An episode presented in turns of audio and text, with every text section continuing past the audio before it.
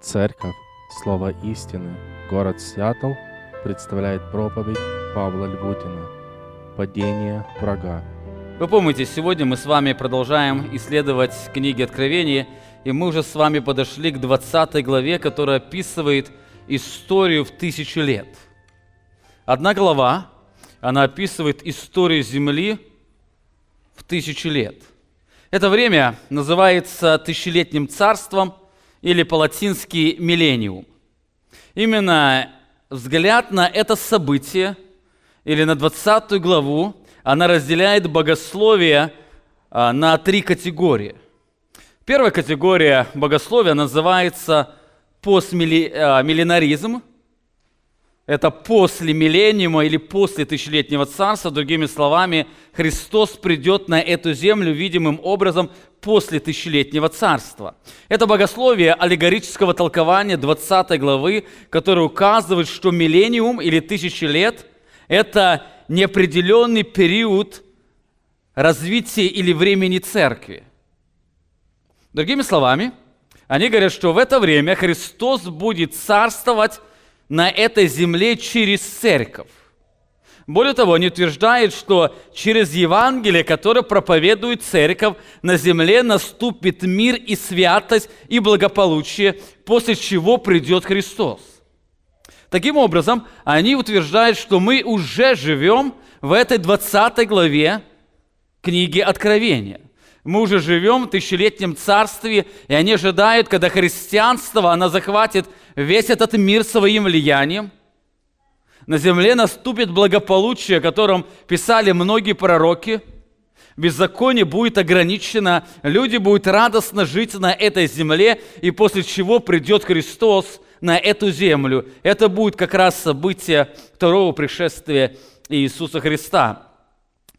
Особенность этого богословия, оно развивается в православной или католической церкви. Православная церковь, она верит, что ее влияние, оно заполнит, наполнит всю землю – и они будут являться теми, через кого Бог сегодня являет свое правление над этой землей. Вторая категория богословия – это амиллинаризм. Миллениум – это тысяча, а приставка «а» она говорит против тысячи. То есть они отрицают буквально вообще царствование Христа тысячи лет, это также аллегорическое толкование 20 главы, только они учат, что миллениум наступит не на земле, как учат постмиллениаристы, что оно будет на земле через церковь, Христос будет царствовать, царствовать через церковь на этой земле, но они учат, что Христос будет царствовать в сердцах людей. Таким образом, они также утверждают, что мы уже живем в это время, когда сатана скован, и Христос, Он царствует в сердцах возрожденных людей, и это как раз является тысячелетним царством. царством. Этого богословия придерживаются очень многие реформаторские церкви, на протяжении истории, начиная от Августина, очень многие придерживались этого богословия, аллегорического толкования будущих событий. И третья категория, которая называется примиллинаризм, приставка «при» означает «перед», если под, после, при, перед, миллениум тысяча лет, другими словами, Христос придет перед наступлением тысячелетнего царства. Это богословие буквального толкования 20 главы, которое указывает, что Христос будет царствовать здесь на земле физическим образом тысячу лет. Именно к этой категории относится богословие нашей церкви – Именно об этом мы с вами говорим, когда мы толкуем всю книгу Откровения буквально. Сегодня мы с вами подошли очень близко к этому славному событию, которое произойдет после Великой Скорби. Это время, оно имеет разное название Священного Писания.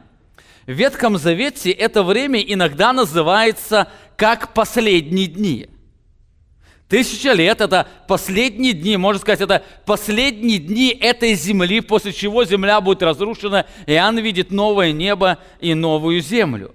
Или чаще оно называется как мессианское царство, царство, где будет править Мессия.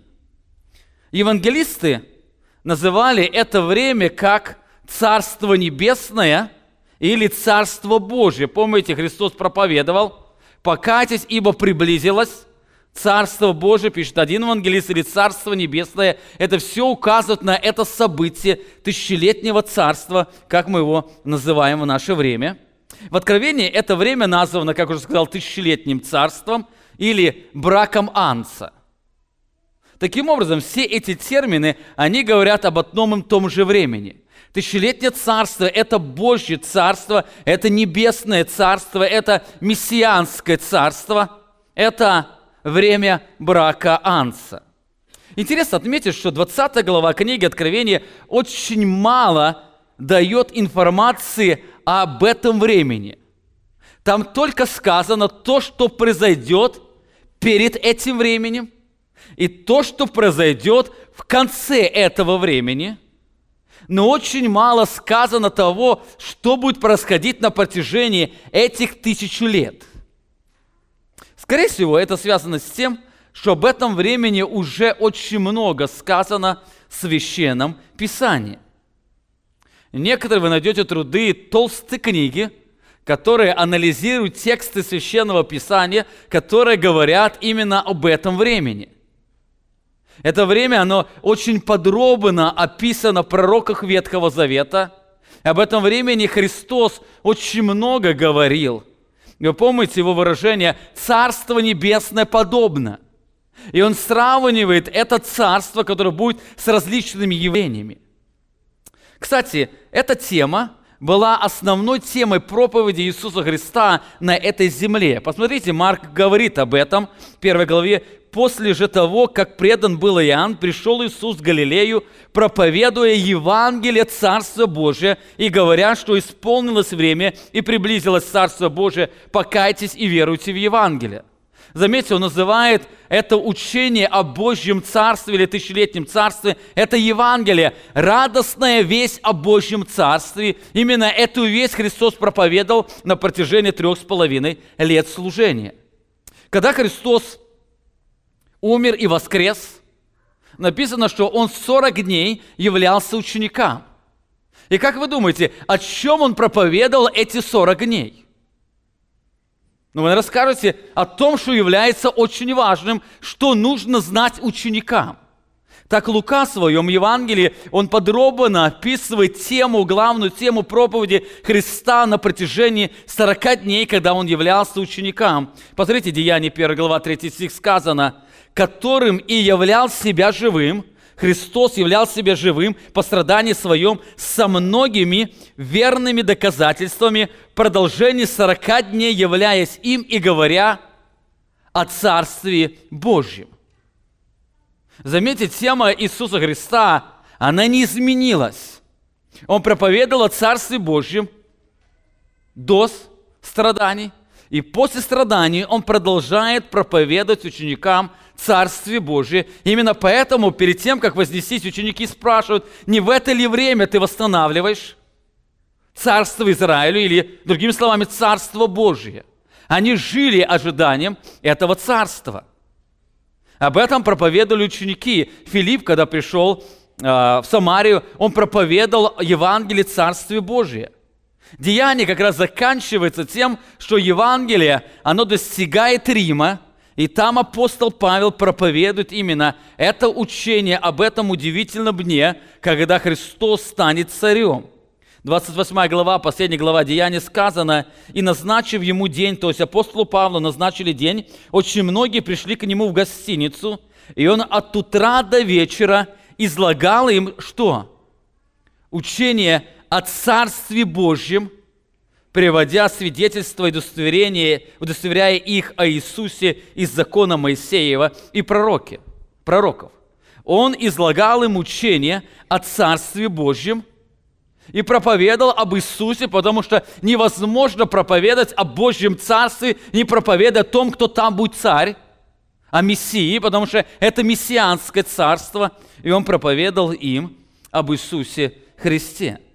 Таким образом, мы видим, что учение о Божьем Царстве очень ярко было изложено в Священном Писании. И можно сказать, что церковь первого века, она очень хорошо знала учение о Божьем Царстве. Сегодня мы живем в 21 веке. Мне кажется, под различными явлениями и различными богословскими взглядами сегодня многие христиане очень мало знают вообще о Божьем Царстве.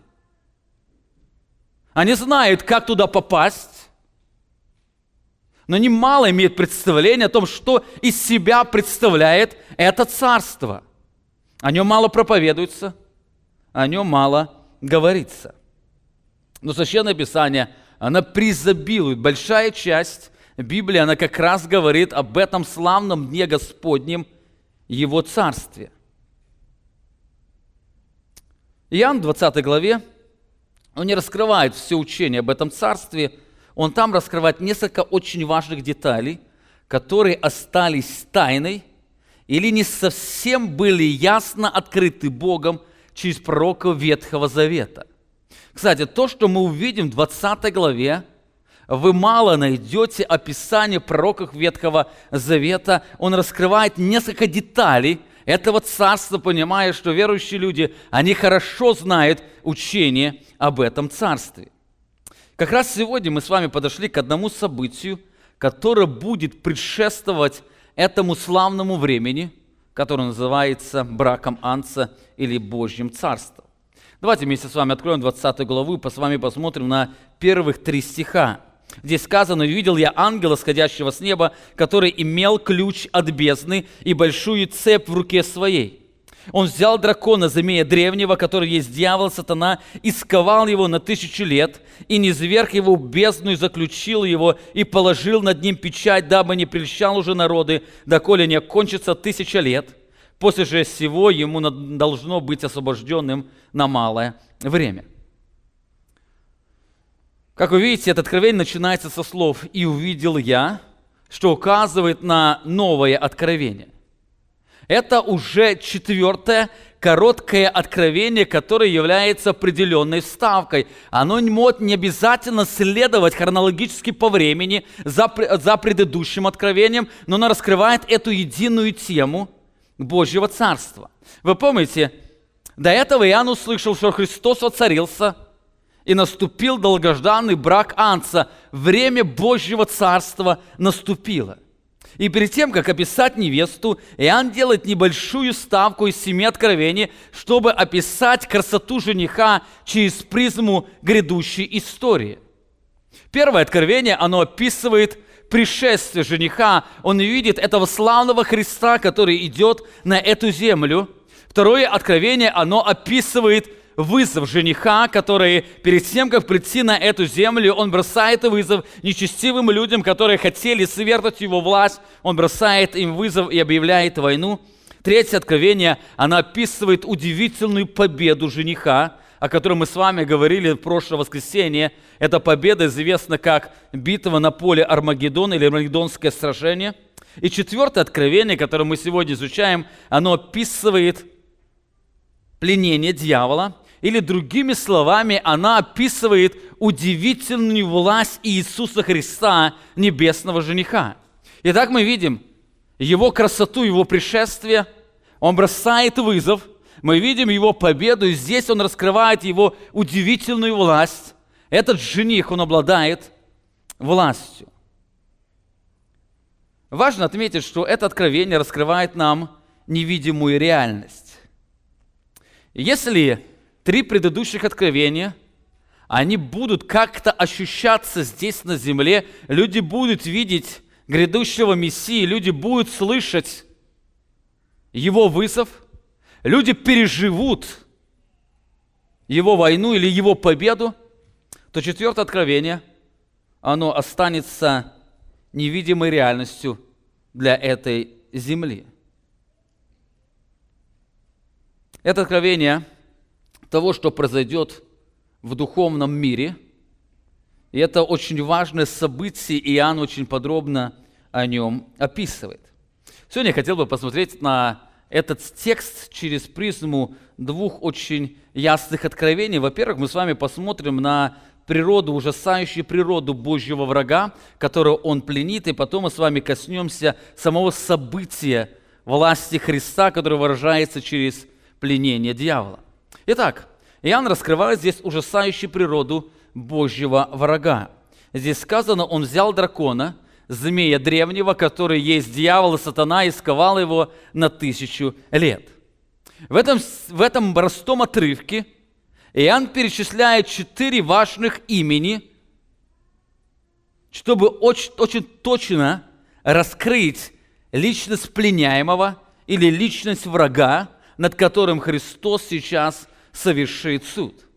Вы помните, Писание встречается не просто имена, что вы знали, как его назвать, а за именами раскрывается его природа, это личность. Именно поэтому дьявол, он имеет несколько различных имен, не только четыре. Священное Писание раскрывается, наверное, около 20 его имен, которые по-разному, с разных граней раскрывают сущность его природы. Кто он такой по своей природе? Так здесь Иоанн использует четыре очень важных имени, которые очень часто встречаются в книге Откровения для того, чтобы раскрыть его сущность. Во-первых, Иоанн отмечает, что этот враг является жестоким. Он жестокий. Написано, он взял дракона. Первое имя, его называет дракон. Слово дракон указывает на большого зверя, который отличается своей яростью и жестокостью. Очень часто жестокие правители этого мира, они сравнивали с различными ужасающими зверями. Но заметьте, никто из них не сравнивался с драконом, самым свирепым зверем. Этот был ужасный зверь, который отличался своей силой и своей яростью. Именно этим зверем Иоанн сравнивает сатану дьявола, называя его драконом. О нем еще сказано в 12 главе, где описывается его ужасающая внешность. Посмотрите, 12 глава 3 стих сказано, «И другое знамение явилось на небе, вот большой красный дракон с семью головами и десятью рогами, и на головах его семь ядим, хвост его влек с неба третью часть звезд и поверх их на землю». Это описание ужасающей природы. Он видит, что это большой дракон с семью головами – кто жил в России и воспитывался, вам, наверное, сразу представляются различные сказки, где представлялся этот большой зверь, обычно трехголовый, где-то семиголовый, где-то был больш... сильный человек, Илья Муровец или еще кто-то, кто наносил ему поражение. Так здесь Иоанн, он сравнивает дьявола с большим драконом, семью головами, и написано, что он был красного цвета, что указано на то, что он пролил много крови. Это цвет крови. Это его звериная природа, она постоянно проявлялась здесь, на этой земле. Священное Писание говорит, что он был первым человекоубийцем, который убил Авеля рукою Каина. Он является источником всякого зла. Он и его ангелы очень искусно обманывают и мучают людей на этой земле. Им милость неизвестна. Им неизвестно сострадание. Они всегда полны этой жестокости и мучения. Я в прошлом воскресенье, прошлом воскресенье говорил, что не ад, а земля является местом мучения от дьявола и ангелов его. Они постоянно наполняют всю свою жестокость на эту землю. Но, к, но, к счастью, его жестокость, она ограничивается суверенной властью Бога. То, что мы еще переживаем – Благодать, то, что мы еще переживаем сегодня, мир, это связано с тем, что Христос еще сдерживает эту звериную жестокую природу дьявола. Но знаете, так будет не всегда. В одно время Бог перестанет сдерживать жестокую природу дьявола силой Духа Святого. Помните, апостол Павел говорит, что с земли будет взят удерживающий. Не Дух Святой будет взят, а работа Духа Святого по сдерживанию зла. И эта вся жестокая природа, она обрушится на этих людей, живущих здесь на земле. И в 12, в 12 стихе этой главы сказано, «Горе живущим на земле и на море, потому что к вам сошел дьявол в сильной ярости, зная, что немного ему остается времени». Он сошел в сильной ярости, потому что это является выражением его жестокости и земле будет горе. Несмотря на то, что на земле люди будут считаться его подданными, его жестокость не будет иметь границ. Итак, во-первых, Иоанн отмечает, что он является жестоким. Во-вторых, Иоанн отмечает, что этот враг Христа и враг Божьих детей, он очень хитрый. Он жестокий, и в то же самое время он очень хитрый. Сказано, он взял дракона, змея древнего. Его называют не только драконом, но также называют змеем. Насекомый чуть поменьше. Но не просто змей, а назван змей древний.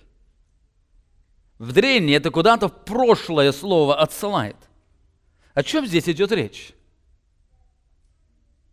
Когда вы слышите «змей древний», что вам приходит в голову?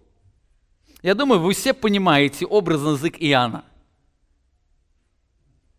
Это название, оно возвращает вас в третью главу Бытие, где сказано, что змей был хитрее всех зверей полевых, которых создал Господь Бог, указывая на то, как зверь обольстит первых людей. Заметьте, о змее сказано, что он был хитрее всех зверей полевых. Именно хитростью змея воспользовался сатана, чтобы прельстить первых людей в лице Евы. Это было хитрое обольщение. Он хитростью увлек людей во вражду с Богом. Он змей древний, он хитрый.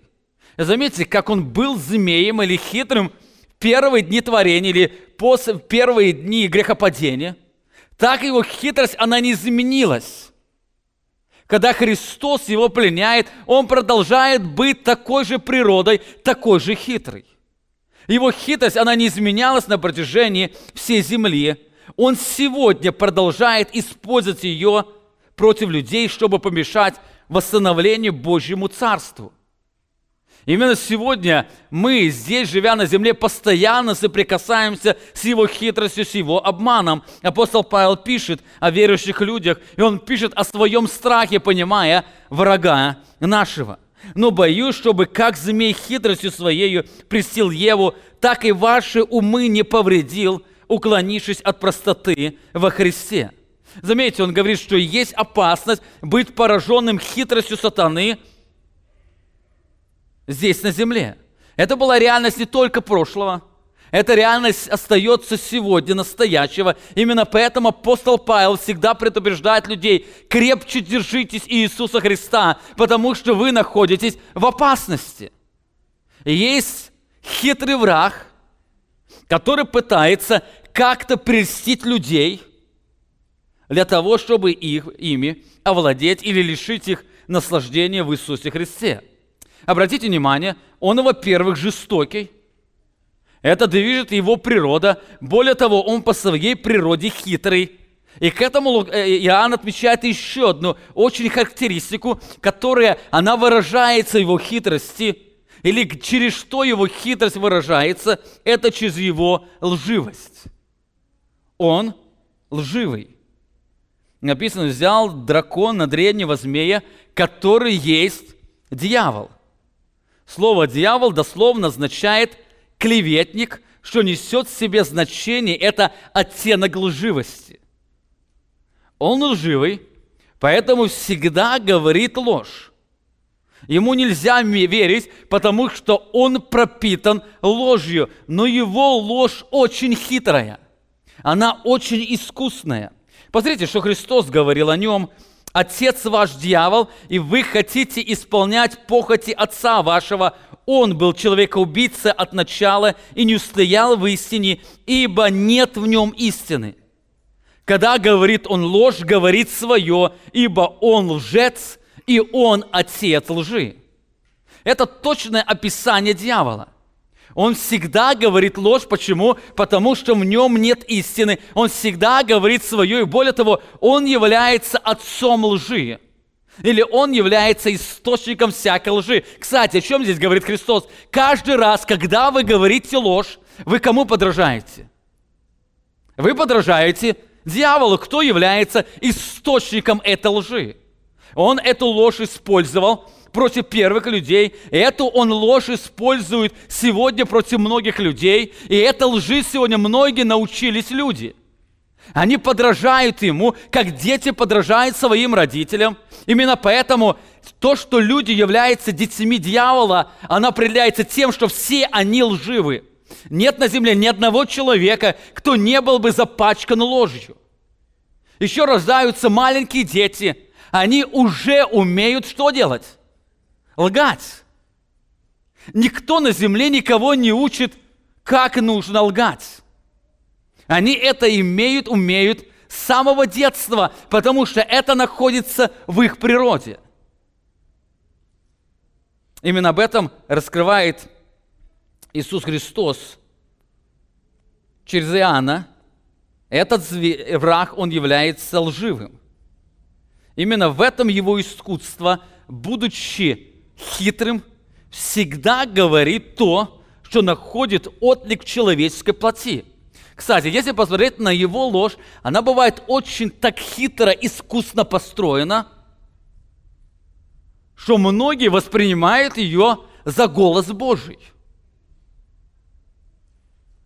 Я неоднократно слышал людей, которые собирались вступать в брак, и они знали, что это человек неверующий.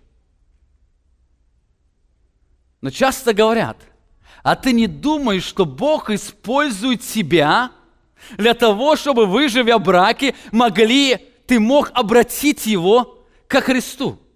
Представьте, два сразу. И ты в брак вступил, ты еще миссионером стал. Ну, знаете, это ложь. Потому что Писание очень ясно говорит. В Малахе сказано, что мерзость пред Богом, когда Божий ребенок женится на ребенке дьявола. Это мерзость перед ним – и такой лжи в нашей жизни бывает очень-очень много. Он лжец. О нем сказано, что он, он этой ложью занимается день и ночь. Посмотрите, о нем сказано, 12 глава, 10 стих. «И услышал я голос, громкий голос, говорящий на небе, ныне настало спасение, и слава, и сила, и царство Бога нашего, и власть Христа Его, потому что низвержен клеветник братьев наших, написано, клеветавших на них пред Богом нашим, день и ночь. Вы иногда устаете, и вам хочется поспать. Но эта лживая природа дьявола не дает ему поспать. Ему приходится этим заниматься день и ночь. Именно в этом сила или опасность этого мира. Он постоянно своей хитростью пытается прельстить людей – и в сущности, чтобы их оторвать от простоты или наслаждения во Христе. Итак, мы видим, он лживый, он жестокий, он хитрый, он лживый. И более того, есть еще одно имя, которое указывает на его противление. Он всегда противящийся. Он взял дракона, змея древнего, который есть дьявол, и сатана. Имя сатана означает противник. Он тот, кто всегда противится Богу. Это сущность его природы. Более того, он не только противится Богу, но он и противится Божьим детям. Он не только противник Бога, но противник Божьих детей. Апостол Петр пишет о нем. 1 Петра, 5 глава, 8 стих. «Трезвитесь, бодрствуйте, потому что противник ваш дьявол ходит, как рыкущий лев – ища кого поглотить. Потому что противник или сатана ваш дьявол. Он тот, кто противится против вас. Именно поэтому апостол Павел, апостол Петр призывает быть на стороже, бодрствовать. Он неоднократно противился апостолу Павла, о чем он писал в послании физалоникийцам, и потому мы, я Павел, и раз, и два хотел прийти к вам, но воспрепятствовал нам сатана – воспрепятствовал нам наш противник.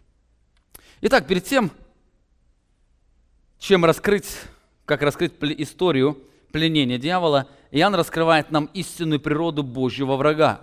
Он описывает о том, что он является жестоким, он является очень хитрым, и эта хитрость, она выражается в его лживости и в его противлении Богу и его рабам. Как уже говорил, это не только реальность прошлого – но это реальность настоящего. Это враг сегодня здесь, на свободе. И он сегодня продолжает заявля... заниматься своей деятельностью. Сегодня, как уже говорил в самом начале, некоторые утверждают, что мы живем уже во, во время тысячелетнего царства, когда дьявол скован силой Иисуса Христа. Ну, знаете, наверное, каждый из вас ощущает, что это совершенно не так. Сегодня мы продолжаем переживать жестокость. Мы сегодня переживаем переживать хитрость, лживость и противление врага дьявола. Сегодня продолжаем мы жить в этом мире, где дьявол атакует Божьих детей. Но знаете, так будет не всегда. Придет время, когда дьявол будет лишен этой власти, он будет пленен и заключен в темницу. Именно об этом подробно описывается в этом откровении, раскрывая пленение врага. Во-первых, этот текст нам раскрывает того, кто пленил врага дьявола, хитрого, искусного обольстителя или противителя, противника Бога. Здесь сказано, «И увидел я ангела, сходящего с неба, который имел ключ от бездны и большую цепь в руке своей». Обратите внимание, Иоанн видит идущего ангела для определенной цели. Он идет с неба, только что там был а, превознесен приговор – и он идет для того, чтобы исполнить то, что было пророчено. Более того, здесь ангел идет не пустой, в руках у него ключ от бездны. В руках у него ключ от бездны. Вы помните, Писание, слово «ключ» всегда используется как символ власти. Кто имеет ключ, тот имеет власть. Он имеет власть зайти, он имеет власть выйти. То есть он имеет власть над этим. Другими словами, я имею ключ от моего дома, и я имею, значит, власть, когда захочу войти в дом, когда захочу не войти. Я могу дать кому-то ключ от дома. Другими словами, я, значит, даю власть кому-то над моим домом, что тот может туда зайти, что-то там взять, уйти и так далее. Ключ всегда имеется символ власти. Возникает вопрос, чей это ключ? он видит не просто ключ, но ключ от бездны. Мы дальше посмотрим на это. И возникает вопрос, чей это ключ? Кто имеет ключ над бездной? Кстати, интересно отметить, что этот ключ неоднократно используется на протяжении книги Откровения. В самом начале книги Откровения мы знаем, что этот ключ принадлежит Иисусу Христу. О нем сказано, посмотрите, в первой главе. «И когда я увидел его, и он описывает, то пал к ногам его, как мертвый, и он положил на меня десницу свою и сказал мне, не бойся, я есть первый и последний, и живой, и был мертв, и все жив во веки веков. Аминь». И дальше говорит, «И имею ключи ада и смерти». Заметьте, здесь Христос говорит, что Он имеет не один ключ, а Он имеет ключи множественное число ада и смерти. Другими словами, можно сказать, что есть один ключ от ада, есть или от бездны, есть другой ключ от смерти. Слово «ключ», как мы говорили, означает власть. Таким образом, Христос имеет власть как над адом, так Он имеет власть, так и над смертью. Слово «ад» указывает на временное хранилище мертвых душ или бесов, что известно как бездна. Он имеет ключ от ада или от бездны. Это место, где находились люди, ожидая грядущего суда у Белого престола. И также он имеет ключ от смерти, который указывает на физическую смерть человека. Таким образом, Христос говорит о том, что Он обладает суверенной властью как над смертью, так и над бездной. Кого хочет, он туда посылает, кого хочет, он освобождает, кого хочет, он умершляет, кого хочет, он оживляет. Это его суверенная власть, и у никого не спрашивается. Именно поэтому, когда он находился здесь на земле, бесы кричали ему, помилуй нас, или что тебе до нас, ты пришел раньше времени мучить нас, и просили его, чтобы он не отсылал их куда? в бездну. Почему? Потому что они знали, что этот ключ находится у Иисуса Христа. Он обладает властью над бездною.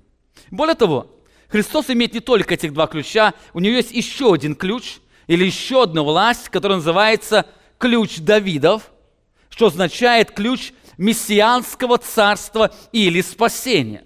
Другими словами, Христос имеет суверенную власть над тем, кого впустить в Мессианское царство или в Царство Небесное, и кого не впустить в Мессианское царство и в Царство Небесное. Он имеет суверенную власть над спасением, кого спасти, кого не спасти. Об этом он говорил, пастор Филадельфийской церкви. Он говорит, и ангел Филадельфийской церкви напиши, так говорит святой, истины, имеющий ключ Давидов, который отворяет, и заметьте, никто не может затворить, затворяет, и никто не может отворить.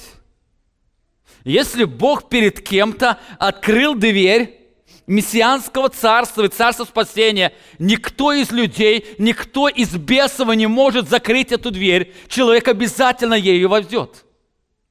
Но если обратно Бог затворил, никто не отворит. Ни человек, ни бесы, ни святые, которым сегодня многие люди молятся, никто не может творить. Он имеет этот ключ – Таким образом, мы видим, что этот ключ ангел получил от Иисуса Христа. Это ему принадлежит эта власть. Он дает его для того, чтобы ангел исполнил его приговор или его решение. Это решение того, кто обладает властью над бездной. Это решение Христа. Он принял решение пленить дьявола на определенное время. Интересно отметить, что до этого где-то в середине великой скорби этот ключ Христос даст дьяволу. Мы когда-то говорили о нем, изучая 9 главу, написано, «Пятый ангел вострубил, и я видел звезду, падшую с неба на землю», о чем говорится в 12 главе, когда ангел, дьявол пал на эту землю, и дан был ей, этой звезде или дьяволу, ключ от кладезя бездны. Именно он отворил эту бездну и выпустил оттуда князя Бесовского, который стоял за антихристом, и другого князя Бесовского, который стоял за же-пророком. Он выпустил оттуда многих бесов, которые были защищены на протяжении многих, а, на протяжении истории. И они мучили людей пять месяцев, и не имея власти над смертью, именно поэтому люди мучились, искали смерти, но не могли умереть. Но к этому времени мы видим, что Христос вновь заберет ключ у дьявола – и даст его другому ангелу для того, чтобы исполнить этот приговор. Итак, во-первых, контекст этого текста раскрывает нам того, кто пленил врага. Это Христос. Это его решение. Во-вторых, мы видим исполнителя пленения. Через кого он пленил врага? Написано, «И видел я ангела, сходящего с неба, который имел ключ от бездны и большую цепь в руке своей». Мне очень нравится описание, которое использует здесь Иоанн. Заметьте, здесь просто сказано, и видел я ангела. И видел я ангела. Заметьте, здесь что-то не хватает. Когда Иоанн описывает ангела, он всегда что-то добавляет. Или и видел я сильного ангела. Или видел я ангела, сияющего в славе. Или увидела ангела, который имел громкий голос. А здесь и видел я ангела. Ангел – это посланника, который Бог послал. Здесь не сказано, он был большим, маленьким, сильным, слабым. Здесь сказано просто ангел. Кто был этим ангелом? Я не знаю, сегодня богословы пишут, это, наверное, Михаил Архангел, кто-то говорит, пишет Гавриил, кто-то еще какой-то ангел. Здесь не сказано. Скорее всего, это был простой ангел – Через это раскрывается удивительная власть Христа. Для того, чтобы пленить сильного, жестокого дракона, дьявола, Христу не надо было идти самому. Более того, ему не надо было посылать целую армию ангелов. Ему нужно было послать, только достаточно было послать одного простого ангела для того, чтобы исполнить его волю. Это его власть. Одного небольшого ангела было достаточно, чтобы пленить дьявола. Более того, здесь в этом тексте не сказано, что пленение оно было достаточно трудным. Не сказано, что там была, наступила сильнейшая война, которая была до этого. Там не сказано, что было какое-то сильное противостояние. Ангел там три или пол, два дня боролся, или семь дней. Ничего не сказано. Здесь сказано очень просто.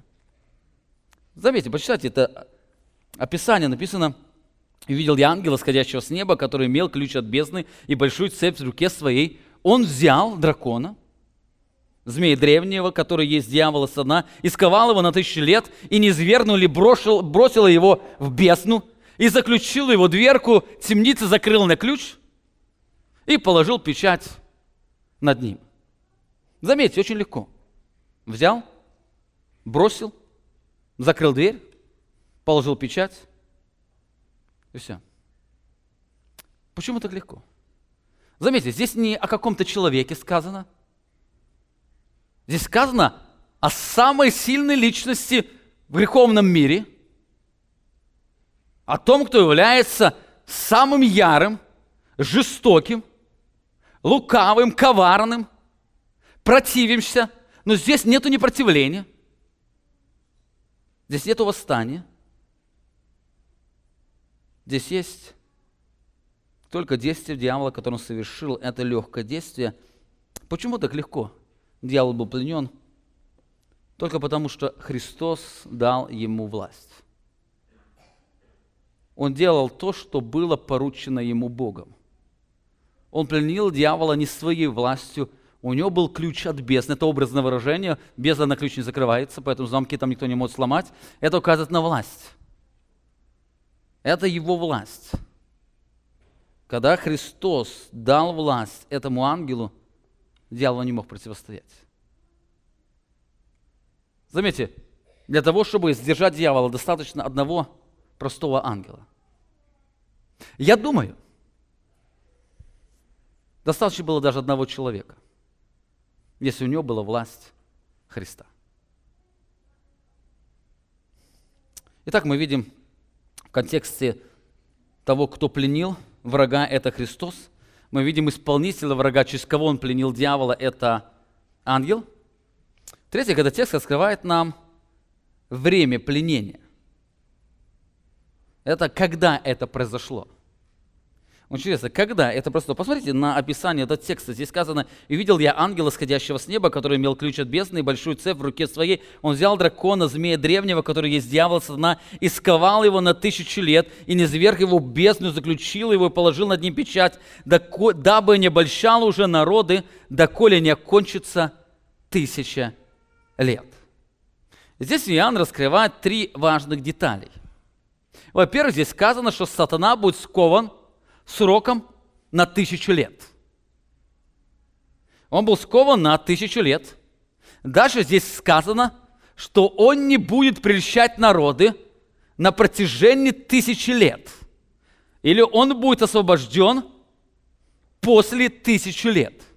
Таким образом, это указывает то, что он должен быть скован до тысячелетнего царства до того, как наступит тысячелетнее царство, этих тысячи лет, он должен быть скован, потом пройдет тысячи лет, это царство закончится, и он будет освобожден. Но здесь есть еще одна очень важная деталь. Иоанн видит, что ангел спускается откуда? С неба, и уже он идет с ключом. Ангел спускается с неба, и он видит, что ангел уже имеет этот ключ от бездны. И этот ключ был знаком Иоанну, потому что он видел его в 9 главе. Он слышал о нем, и теперь он видит здесь ангела, который идет с ключом. Значит, этот ангел получил ключ еще где? На небе. Он идет с неба, и он идет уже с этой властью, от властью от Иисуса Христа – Таким образом, можно сказать, что этот ангел получил ключ перед возвращением Христа на эту землю. Таким образом, он получил эту власть перед сражением на поле Армагеддон. Таким образом, можно сказать, что сначала дьявол был скован, это невидимый духовный мир. После этого пришел Христос, он пленил антихриста и лжепророка – и после этого он уничтожил армию дьявола. Именно поэтому, когда Иоанн описывает это откровение через призму земли, он не видит Христа, потому что Христос находится на небе, и он там дает власть или принимает решение сковать дьявола на этот срок. Если эти семь откровений поставить хронологически, то четвертое откровение, оно является первым, потом за ним идет второе откровение, потом идет первое откровение, потом идет третье откровение, которое мы с вами изучали, если эти откровения поставить в хронологической последовательности. Итак, мы видим контекст этого текста, который раскрывает нам того, кто пленил врага. Это Христос, Он пленил его через ангела. Мы видим, Он пленил его перед возвращением Христа на эту землю. В-четвертых, этот текст раскрывает нам срок пленения. На какой срок дьявол был пленен? Здесь сказано во втором стихе, он взял дракона, змея древнего, который есть дьявол, и сатана сковал его на тысячу лет, и не зверх его в бездну, заключил его, положил над ним печать, дабы не прельщал уже народы, доколе не окончится тысяча лет, после чего, после же всего ему должно быть освобожденным на малое время. Здесь отражается удивительный приговор Христа. Он поверг его в бездну на тысячу лет. Можно сказать, он получил срок в тысячу лет – он получил срок тысячу лет. С одной стороны, это довольно большой срок с человеческой точки зрения, но с другой стороны, это милость. Это милость со стороны вечности, это небольшой срок. Его два князя будут осуждены в озеро Огненное на вечное пребывание, а он только на тысячу лет, после чего ему гарантирована вновь свобода.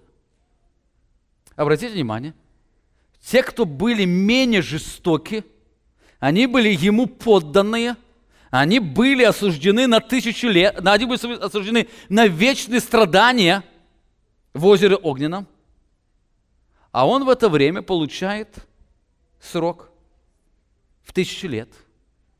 Тот, кто является источником всего бунтарства, тот является источником всего зла.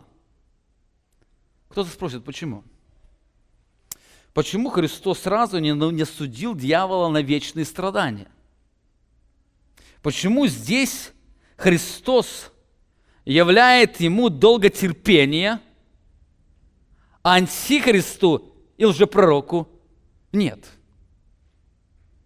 Почему Бог еще долготерпит дьявола более тысячи лет, он тысячу лет пробудет там, потом будет еще на малое время освобожден. Но Бог сразу приговорил Антихриста и лжепророка на страдание в озере Огненном. Я не знаю. Я знаю одно.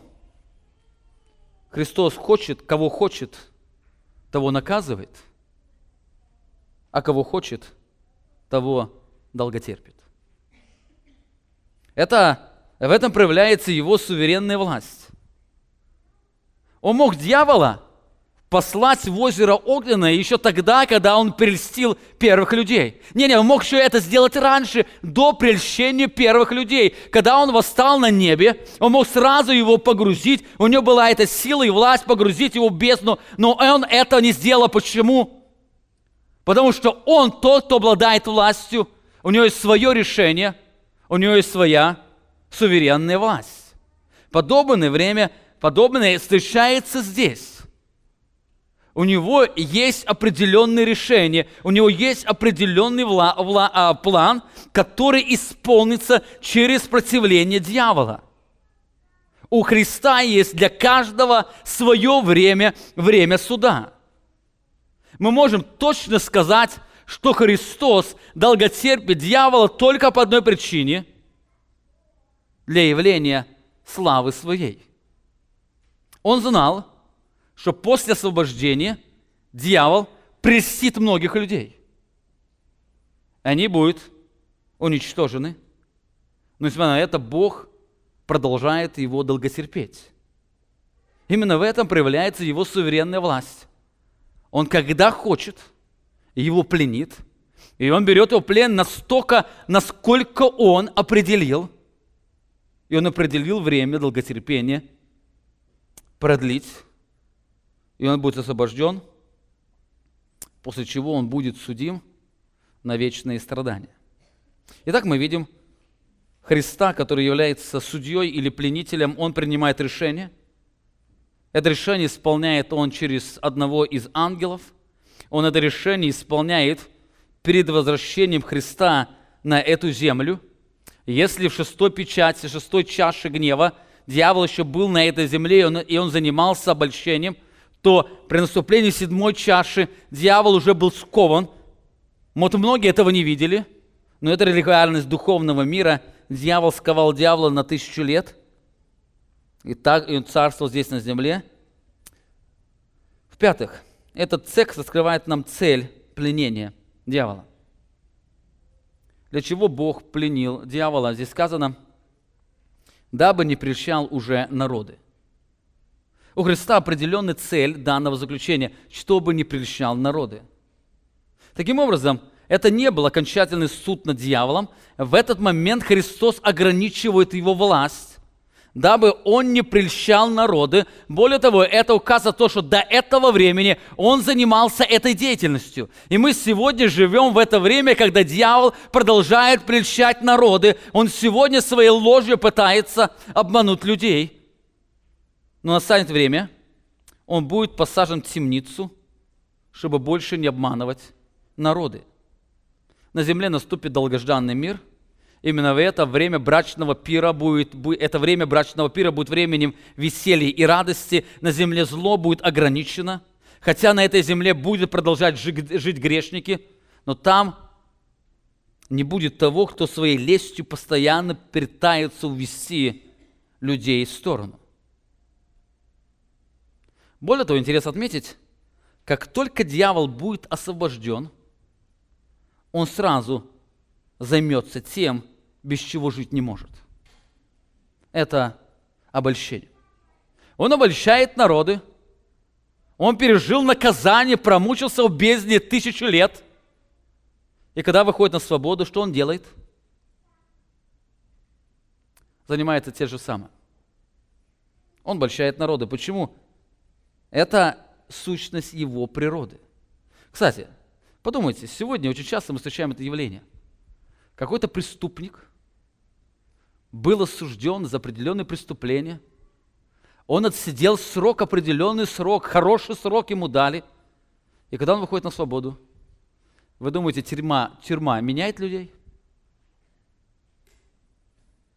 Это сущность человеческой природы. То же самое, тюрьма дьявола не изменит. Вас никого тюрьма не изменит. Нам кажется, или кого-то посадили бы в тюрьму, там он понял, насколько он безумно поступает, и он бы вышел, жил бы по-другому. Совершенно нет.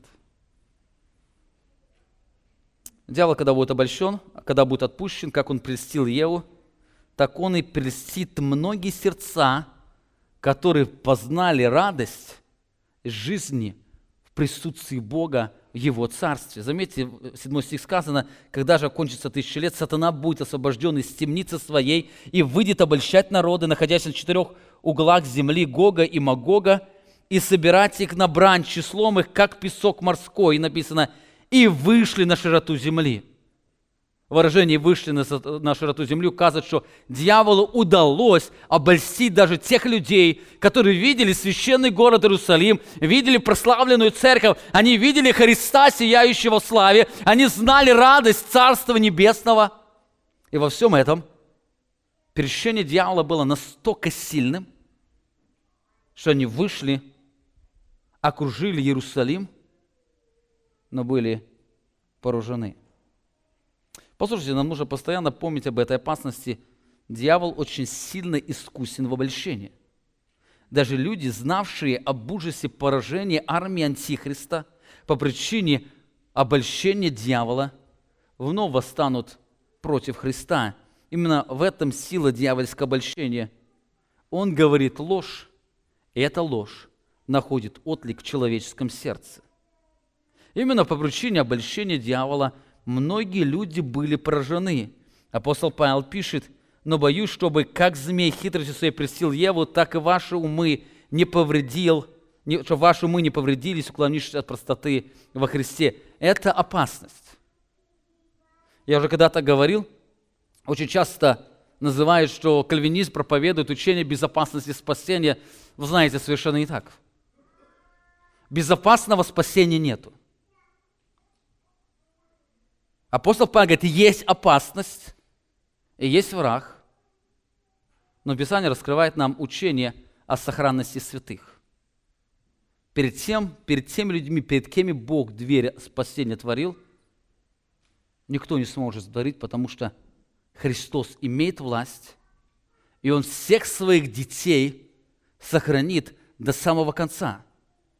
Но сохранность Божьих детей не говорит об отсутствии опасности. Мы живем в атмосфере всей опасности, мы живем в опасности быть обольщенным им. Итак, мы видим Христа, который пленил, пленил через ангела. Он пленил, когда перед тем, как вернуться на землю, пленил на тысячу лет. Он пленил его, чтобы не прельщал народы. Предпоследнее. Это место пленения. Куда он будет пленен? Написано, и не зверг его в бездну. Слово «бездна» семь раз встречается в этой книге. Это слово означает глубокую пропасть или неизмеримую яму. Это, можно сказать, самое низкое место в аду. Писание раскрывает, что это бездна – это место временного заключения непокорных духов. Апостол Петр пишет об этом, ибо если Бог ангелов, согрешивших, не пощадил, но связав узами адского мрака, предал блюсти на суд для наказания. Очень трудно сказать, о каком событии здесь говорит Петр, но он однозначно говорит, что некоторые ангелы, они согрешили, не просто отступили, говоря еще о чем-то большем, и они были связаны узами адского мрака. Словочитание «адский мрак» означает темную пропасть под адом. Этот термин э, евреи используют для писания, где находятся падшие ангелы. Это самый низкий ад, это самая глубокая яма, это самое страшное место, это бездна или преисподня. Именно с этого места выйдет князь Бесовский, который стоял за антихристом или сыном дьявола. В 17 главе сказано, зверь, которого ты, э, зверь, которого ты видел, был и нет его, и выйдет из бездны, и пойдет погибель. Этот князь Бесовский когда-то был брошен в бездну. Он был, его нет, потому что он находится в бездне. И сейчас он находится в этой бездне.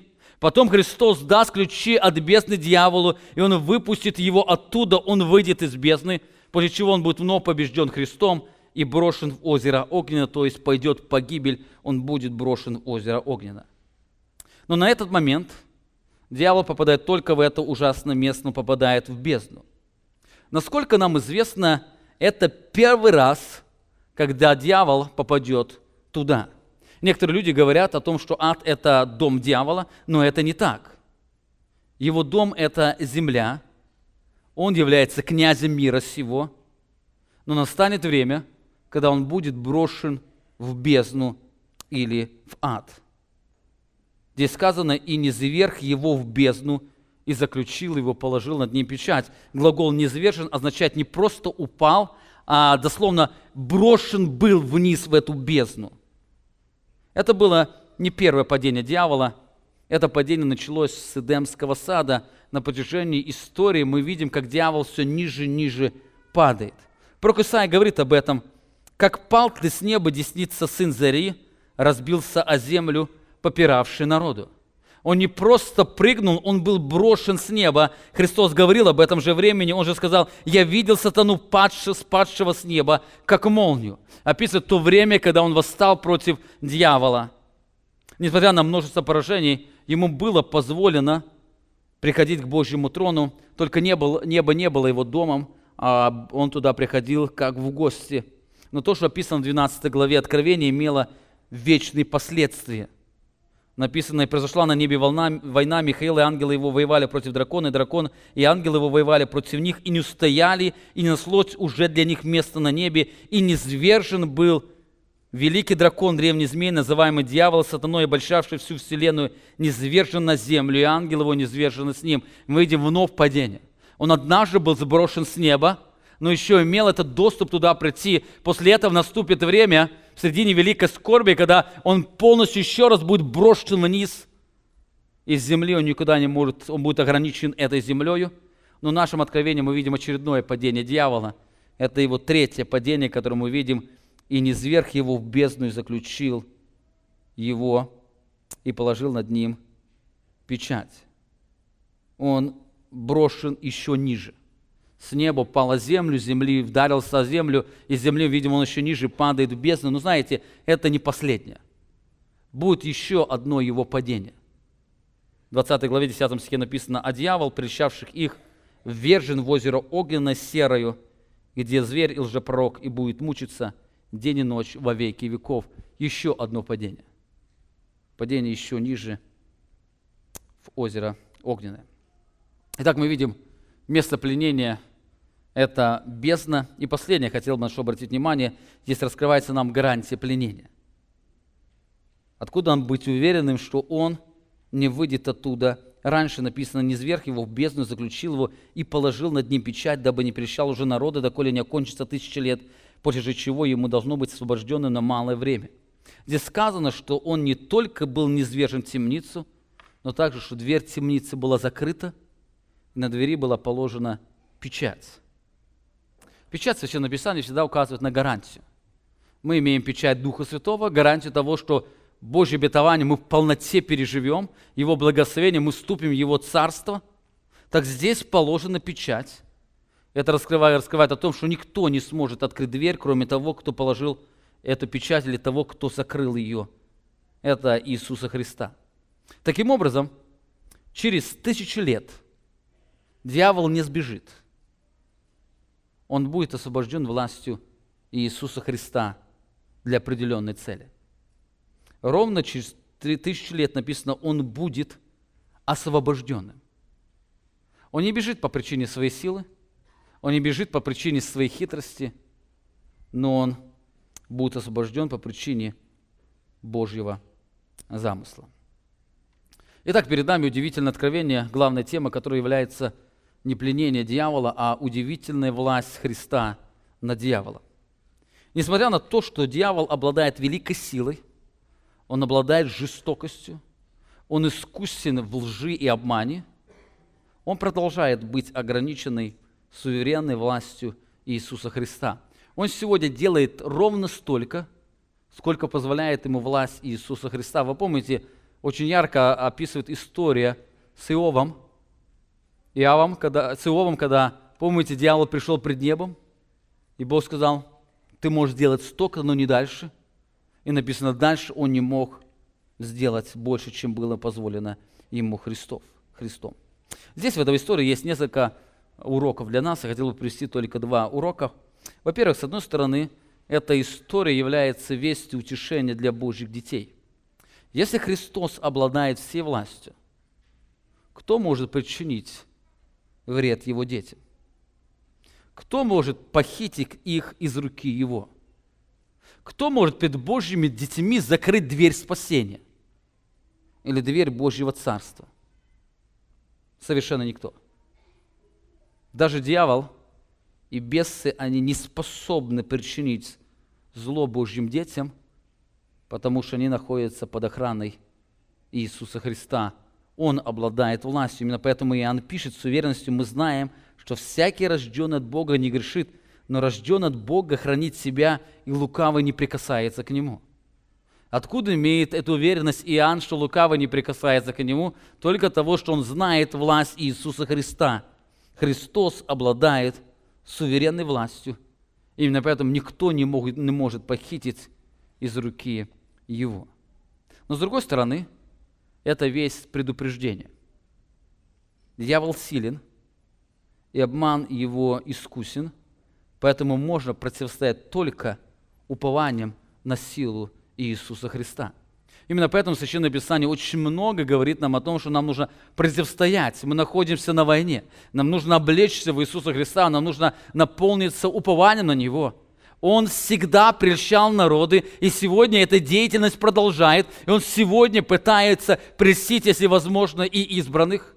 Это его сущность, и мы живем в этой реальности. Именно поэтому апостол Петр пишет, трезвитесь, бодрствуйте, потому что противник ваш дьявол ходит, как рыкущий лев, ища кого поглотить. Противостойте ему твердой верой. противостоять ему. Это реальность, в которой мы с вами живем. Этот противник, который хитрый в искусстве, обольститель, он ходит для того, чтобы прельстить, и он прельщает многие народы. Итак, пусть эта весть будет как весть утешения для нас. Нам не нужно его бояться. Нам нужно жить упованием на Христа, понимая, что Он полностью находится во власти Христа. С другой стороны, нам нужно помнить о Его искусстве, Его обмане, о предупреждении Писания. Бог предупреждает, что ваш враг силен. Поэтому всегда держитесь Иисуса Христа. Когда вы со Христом, враг не может подступить к вам. Когда вы свой взгляд убираете со Христа, направляете на что-то, вы себя ставите в положение, когда вы можете быть подвержены Его обличению. Трезвитесь, бодрствуйте и живите упованием на Иисуса Христа. Аминь. Помолимся. Великий Бог, Творец Вселенной, Иисус Христос, мы сегодня поклоняемся Тебе – мы сегодня радуемся в том, что Ты обладаешь всей властью. Ты обладаешь удивительной властью над этой землей, и все по Твоей воле происходит, все по Твоей воле существует. Мы очень много не понимаем, почему Ты делаем, делаешь, мы не до конца понимаем всего Твоего плана, но мы точно знаем, все, что делаешь, Ты делаешь ради славы Своей, и Твой замысел, он в точности до конца исполнится. Научи нас, живя в этом мире, наслаждаться созерцанием того, что ты делаешь.